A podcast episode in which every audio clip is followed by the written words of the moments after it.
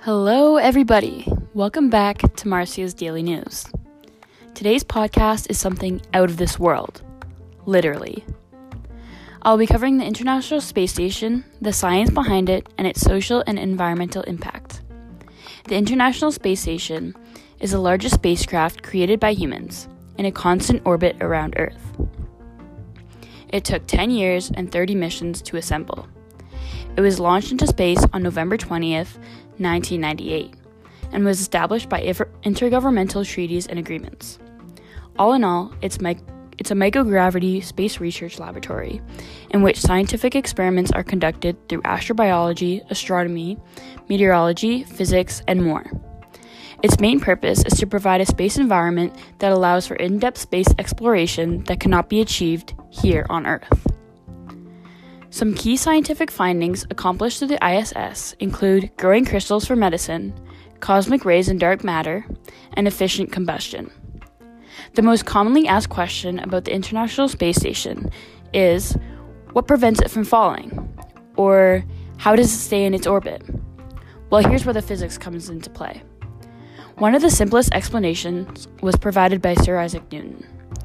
He uses a projectile, such as a cannonball, and he says that if we were to propel the cannonball sideways, parallel with the ground, the cannonball travels a curved path towards the ground because of gravity. He then says, suppose we increase the velocity at which we eject that projectile. The more we increase the initial speed, the farther the projectile will be able to travel before it hits the ground. Sir Isaac then suggests we take, in, take our cannon up to the very top of a high mountain, so that not only will there be no obstacles in the path of the projectile, but the air will be so thin that it will offer little resistance to the projectile. Therefore, it makes sense that we could fire a projectile at the speed that the curvature of its path would match the curvature of the Earth, and the projectile would never fall to the ground.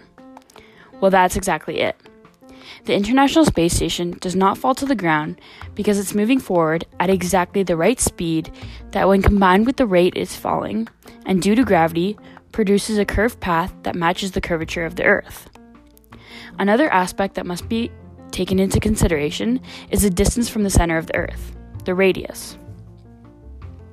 The higher the spa- spacecraft is, the weaker the force of gravity, and therefore, the slower the object has to travel in order to maintain its orbit. So, since the I S S is six thousand seven hundred seventy kilometers from the Earth, the center of the Earth, the required velocity is seven thousand six hundred meters per second.